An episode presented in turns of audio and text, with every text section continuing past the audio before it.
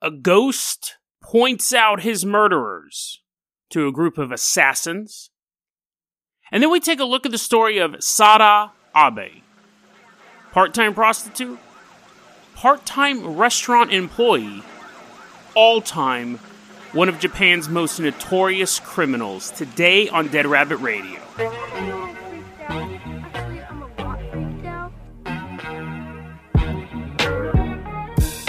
Hey everyone, welcome back to another episode of Dead Rabbit Radio. I'm your host, Jason Carpenter. I'm having a great day. I hope you are having a great day too. We got a lot of stuff to cover today, so we're just going to jump right into it. But I want to say, hope you guys are having a happy Monday.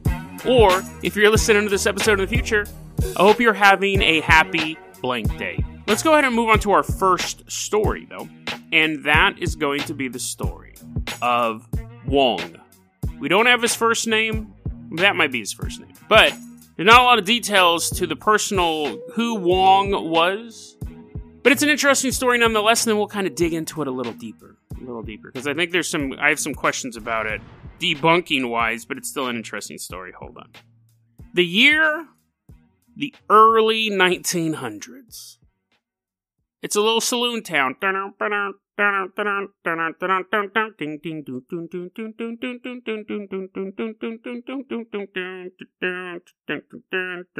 Beautiful women. Well, back for then, they were probably really gross thinking about it now. But you had Saloon Town. You had rootin' tootin' saloons, gun slingers, but mostly gold miners in this town.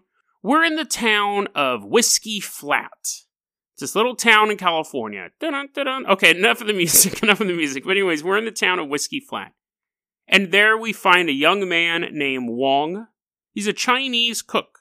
He's a cook who happened to be Chinese, I guess would be a better way to say that. He, wasn't making Chinese food. He was making Chinese food for, I mean, he was making food for miners, not little kids, but he was making food for um, miners. You know what I'm saying? Gold miners. So, early 1900s. Little kids may have ate it. I don't know. Well, one day he's making dinner, and a white woman comes in and starts making moves on him. And he's like, "No, nah, I'm good. I'm I'm kind of busy right now. Plus, you're really really drunk, so I'm to kind of say no to this." And she's still kind of like coming on to him, and he's like, "No, listen, I, no means no." And the white woman leaves, and she tells these five loggers nearby that Wong had raped her. Now, I gotta say this as an aside. How it's been 20, 30 years since I'm 42, so it's been a long time since I've been in school and especially like high school, middle school. How do they do they st- first question, do they still teach to kill a mockingbird in school? And two, how do they teach that part of it?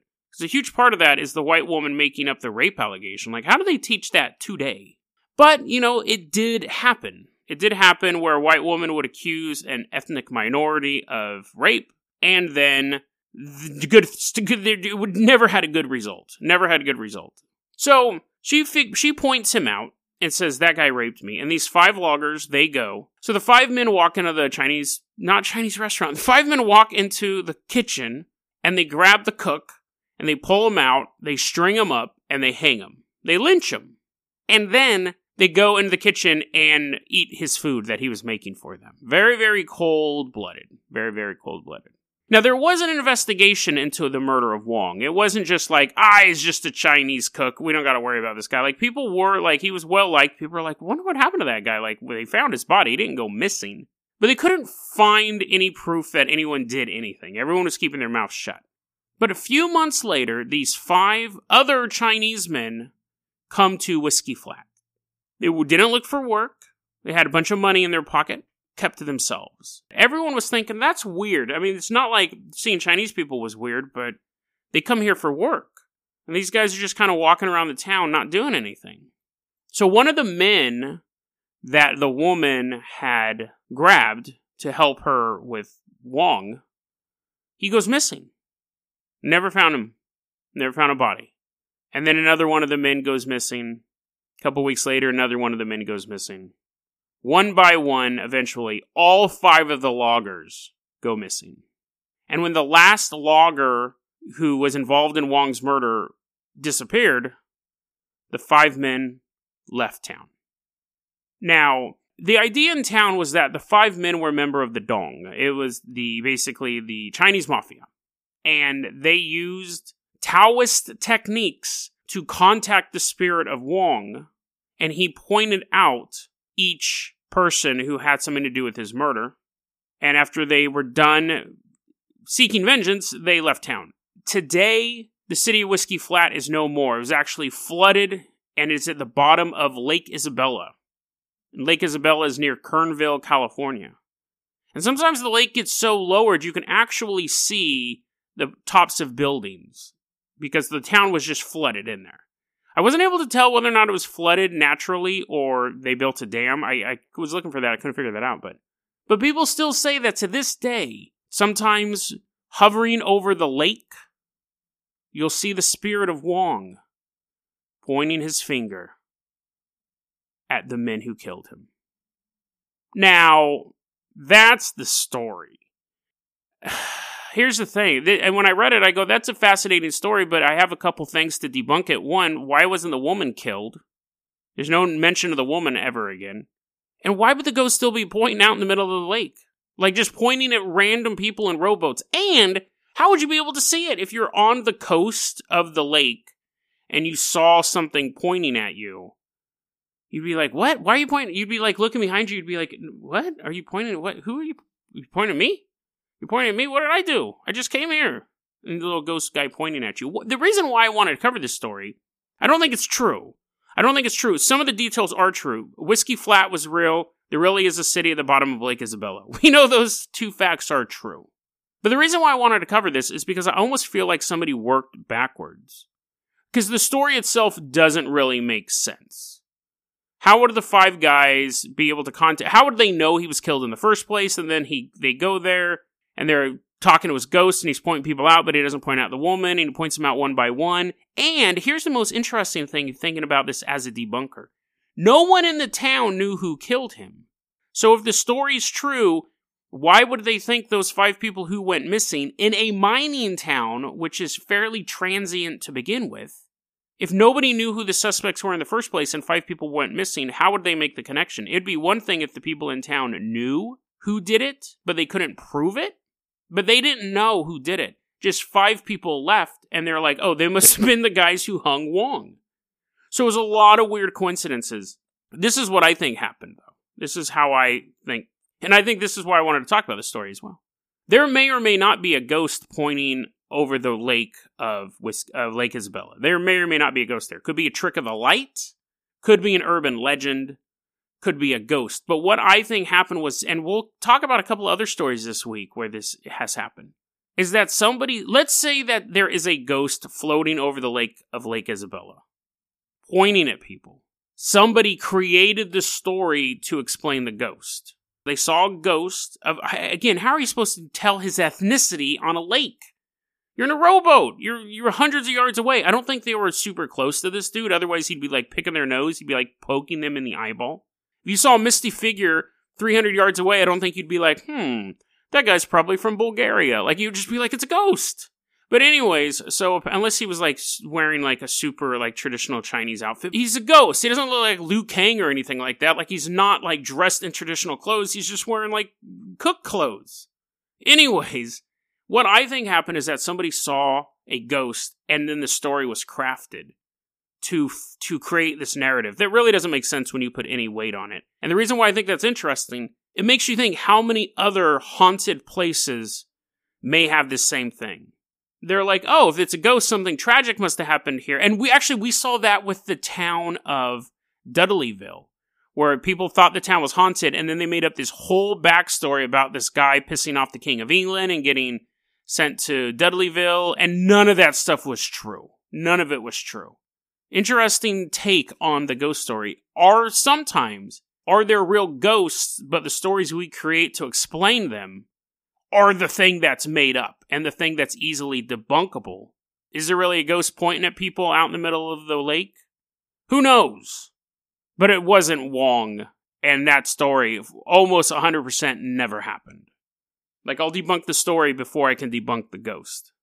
So, our next story is the story of Sada Abe. Now, yes, I do know in my episode about the guy who loved euthanasia, I called the president of Japan Shinzo Abe, and I was corrected very quickly not just on YouTube comments, but a friend of mine in real life punched me in the arm and said, It's Abe, you idiot. And then when the, it's so telling because the guy who sent me this, Amrael, sent me this story via email. When I got the email, Amrael said, Now, Jason, this is how you pronounce the girl's name. It's Abe. And I was like, yeah, yeah, I know, I know. But, you know, he's just looking out for me. So thank you, Amriel. Thank you for this suggestion. Now, this is the story of Sada Abe. Bizarre, bizarre crime. And it's one of those things that I think if you're not in Japan, you've never heard of this ever. I never heard of this before, and it's it's quite gruesome and incredibly famous. We're going back to the year of 1905, and we see a little baby girl named Sada Abe. Her mother loved Sada, taking care of her. Her father was also pretty appreciative of her, but he was a little more stern. She had an older sister and an older brother. And from all accounts, her early life was fairly normal. Normal in the sense of Japan. So her sister, her older sister, was a little slutty, a little loose. And apparently, this was a thing back then. You know that thing, like if you get caught smoking a cigarette and your dad's like, You like cigarettes? You like cigarettes? Here, smoke a whole pack. And you're like, and you eventually get nicotine poisoning and get really sick and throw up. And you're like, I'm never smoking another cigarette again. In Japan, they did that for sex. So when Sada's older sister was sleeping around, the dad was like, "Oh, you like sleeping around? You like banging dudes? You like banging dudes? Bang thirty dudes!" And he dropped her off at a brothel, and she just started banging dudes. It, I don't imagine it works the same as it does with cigarettes, but apparently that's what they did back then. So you kind of know where part of the story's going. Sada, as she's getting older, she starts to get first off she actually starts uh, taking singing lessons and she started learning this instrument called the shamisen the shamisen which back then was more connected to the geisha culture and geishas were still basically like had a foot in the prostitute culture. And they had legal brothels and unlicensed brothels and stuff like that. And geishas you had high level geishas who would just perform and then you had lower level geishas who were there to bang the people bang the dudes you came to visit. So, but anyways, she starts singing. They didn't have any YouTube back then, so singing would really only lead to one thing. And she's learning this instrument, and she starts to become really rebellious. She starts hanging out with the wrong crowd. She starts skipping school. She starts wearing a lot of makeup. So, all really early warning signs of someone who may have trouble in the future. At this point in time, she ends up getting raped by a friend. She's still fairly, she's like in high school at this point, the equivalent of high school in Japan. And her parents are, you know, defend her and are like, okay, we have your back. But then she starts to become even more uncontrollable and lashing out at them and not going to school and stuff like that and sleeping around all the time. So at that point, the dad goes, worked with your sister and he sent her to a brothel. You like banging dudes? Bang 50 dudes. So she's at the brothel. She ends up becoming a prostitute. Now we're jumping ahead to the 1930s. So at this point, she's around 25 years old. She ends up working at a licensed brothel. She steals money from them. She gets in trouble. She goes to an unlicensed brothel. She's not supposed to be working there. I think the place gets raided. She gets in trouble. She's kind of moving around. And in and in this time period, she actually went to a geisha house because she's like, oh, I can be a geisha because I have all these skills. But she goes there and she she realizes that to be a traditional geisha, you had to start practicing like full on geisha training at a super young age. So they said you can come and work for us, but you have to be a low level geisha. You're just going to bang dudes. So basically, she's still a prostitute now. She's just wearing geisha makeup. But that's when she starts meeting all of these high profile people. And one of them says, You got to start thinking about a career path. You got to start thinking about the future. You can't do this forever. You should open a small restaurant. You go into business for yourself. And, and it's funny because I imagine like as he's giving her this fatherly advice, he's banging her. But he was trying to help her and saying, you know, you just can't do this forever.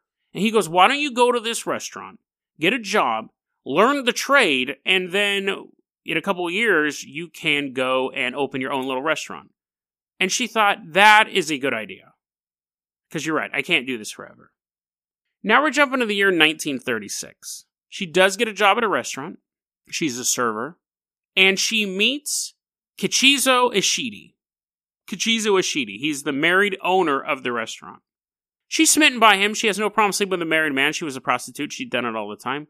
And she starts to kind of try to seduce him. And it works very, very quickly. Very quickly. Young woman. He's, he's like 42. He's totally into her. He's like, yeah, let's do this. And basically, it's one of those things where, hey, let's go away for the weekend and have sex. And they did, but the weekend became two weeks. They just couldn't get out of bed. Now, she had always talked about how no one could really. She probably had nymphomania at a certain point because she was constantly talking about how she couldn't be sated. Like, she needed a man who could really satisfy her. She found one in this man. She found one in this man. He could pleasure her like nobody else could. But after two weeks, he's like, you know, I do have a restaurant to run, plus my wife. So I'll see you at work tomorrow and he bounces And she becomes insanely jealous. Super, super jealous. She pawns, this is one of the details that I thought was quite odd. She pawns some of her clothes off to buy a kitchen knife. First question How expensive were kitchen knives in Imperial Japan? Second question She works at a restaurant. Couldn't she have just gotten a kitchen knife there? But for whatever reason, it must be a jewel encrusted, monogrammed kitchen knife she pawns some of her clothes, gets this fancy dancy kitchen knife. And the next time they meet up, she says, I'm gonna kill you. And she pulls a knife on him and puts it to him, and he laughs it off. He's like, ah, whatever. And they bang each other. Now, I'm all down for crazy chicks. I think every guy loves a little bit of crazy in their chick. But there's a limit. Like, that's, the, and that is the limit. Pulling a weapon on me is the limit. If you pull a weapon on me and say you're going to kill me, then I'm done. I don't care how, how hot you are. But, anyways, so they start making love again. And at one point, in between their love making, I'm assuming, otherwise she has a death wish, she takes the knife and she puts it to the base of his penis. Now, I, am going to let you guys know there are going to be several parts where you may want to cross your legs during the story. This isn't even close to, to, to one of them. She puts a knife to the base of his dick and says, I'm going to make sure you never take another woman as a lover. And he laughs it off. He's like, oh, oh, Sada. Oh, you little scamp. They start banging again. Okay, dude, playing with fire. They're banging each other again, and she starts to choke him. Like, hands wrapped around his neck, cutting off blood, the carotid artery, all that stuff. And then she stops and he's like, oh my God, that felt so good. Do it again. Do it again. So, okay. So, she does. They're having sex. She keeps choking him now.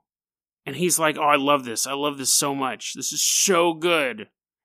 So then he starts choking her. They do a little bit of choke play back and forth. But Sada, uh, Sada should, should be pretty clear. Sada's already a little nuts.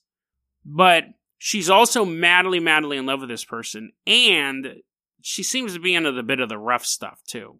So she, the reason why I'm saying that because she starts escalating it. She takes her sash, her obi sash, which is the thing that you wrap around your waist. She wraps it around his neck, and they're still having sex at this point. Again, these two people just cannot stop banging each other. She starts choking him with the sash to the point, and I didn't even know this was possible. I actually tried looking this up online to find out if this was physically possible. And at a certain point, I was like, I don't want to start seeing pictures of it. She chokes him so hard while they're having sex that when they're done and she releases the sash, his face is distorted in a look of pain. There's such a lack of oxygen to the face and the head that he's like, oh, like his jaw's all jacked up and his eyes droopy. Like he was basically about to die, that level of choking. And he's sitting there now in bed going, oh, oh, and he can't move his face. It's paralyzed. He, they, he had this stuff called, this is a great name for a medicine. It's called Calmotin. Calmotin was basically like a muscle relaxer. I think you can still buy it over the counter in Japan, but it, definitely back then you could buy it. It's called Calmotin. You would take it, and he he took thirty tablets of this muscle relaxer slash pain reliever to soothe the pain that he was going through because his face is all jacked up. Oh, oh. And obviously, he's super drugged out. 30 pills of anything is going to mess you up. As he starts to just pass out from the drugs, he says, quote, You'll put the cord around my neck and squeeze it again while I'm sleeping, won't you? If you start to strangle me, don't stop because it is so painful afterward. Passes out. And what's so bizarre, as if none of that was weird, she said, and I saw this quoted multiple times, she said, I figured he was joking. I figured he was joking. But he falls asleep, his face is still jacked up, it's still totally like, oh. It's 2 a.m. in the morning. Sada's still awake, laying next to him. She knows what's going to happen. He's going to wake up, put his clothes back on. He's going to look in the mirror. Oh, I look great. I'm sure his face will return to normal at some point, but I, again, I'm not. I don't know how this works with the muscle spasms and the choking. But anyways, she's not thinking long term with his face all jacked up. She's thinking short term. She goes, "This is what's going to happen. He's going to wake up. He's going to put on his clothes. He's going to kiss me goodbye. He's going to go home to his wife. I love him so much. Can't let him do that. She takes her obi sash, wraps it around his neck. He's deep asleep due to the drugs. And she just pulls that sash till he dies. Then she grabs a knife, her famous kitchen knife, and she and she said this or later on. People asked her why she did this, and she goes, "Well, because I couldn't take the head or body with me. I wanted to take the part of him that brought back to me the most vivid memories." She takes her knife, cuts off his balls and his dick, just like cutting bologna on a hot summer day. Just peels it off. She does a little graffiti in the room. She writes like her name and his name on his thigh in blood and then like signs her name on the bed sheet with a knife, like she carves her name in with a knife. Her plan is this she's going to take his dick and balls and go to this mountain and jump off. And they're basically killing each other together. That was her plan. But first, you know, she leaves the scene and his body's found shortly afterwards. Huge national panic because they find this guy, this respectable business owner, who's strangled and his dick and balls are missing, and nobody knows why.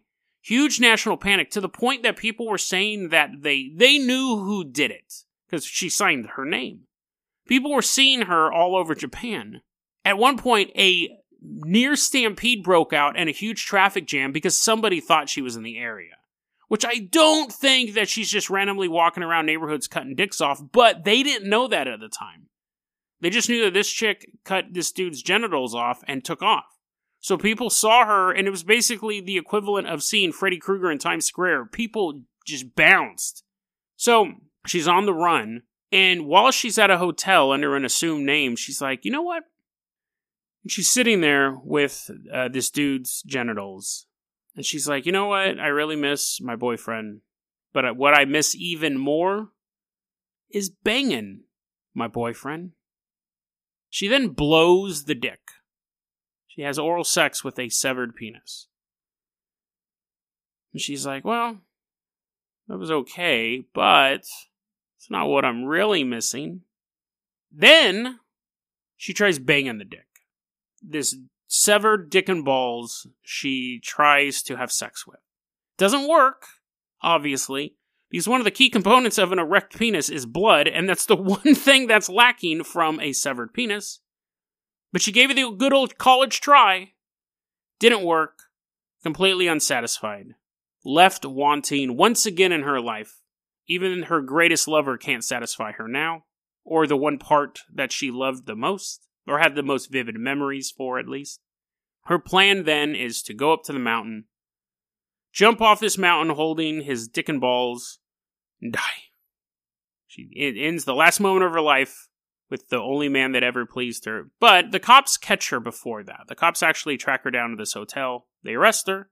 And that's where we get all these confessions, because there's basically this huge interrogation that goes on, tons of information. Her trans her interrogation transcripts were turned into books. The nation was fascinated by this story. In Japan back then, it's still around now, but especially back then, they have a thing called ero guro, which is like erotica grotesque. We had the same thing in America around the same time. Now, the grotesque doesn't mean gory. It means, in this sense, it means corruption and decadence. If you look at the old pulps in the 1920s, 1930s, 1940s, you would have women smoking cigarettes holding a machine guns. Very decadent, like you had this beautiful blonde bombshell who was corrupted by criminal life. It was very sexy. That was the same thing that was going on over there. You had a big movement of women killers. Like people were really fascinated by women who were smoking and drinking and killing people. And so she basically became a real life version of what all these people were reading about in their pulp magazines. To the point, I thought this was fascinating. Imagine you're on trial. Imagine you're sitting, no, better yet, imagine you're the prosecutor for a sex crime. And it's the first day of court. And you got all your little, you got like your, your right pencils and pens, you got your briefcase full of paper and all that stuff.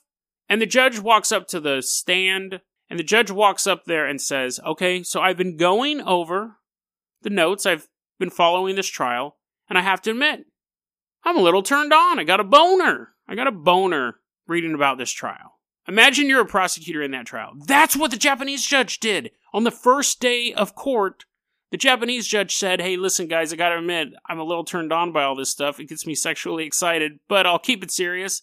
Let's get started. But I, I boggles my mind that he would ever admit, admit that. But and also you got to question what part turned him on: all the sex or the dick and the balls, getting like being carried around town like it's some sort of Tamagotchi. The thing is, is that she the trial, eh, despite that odd beginning, the trial went normally. She was found guilty. She was only sentenced to six years. She served five, and was released. She could never really integrate back into society. She was just way too famous. She changed her name. She met another man, but once that man's family found out who she was, they totally broke off ties with her, and she just kind of floated around society and stuff like that.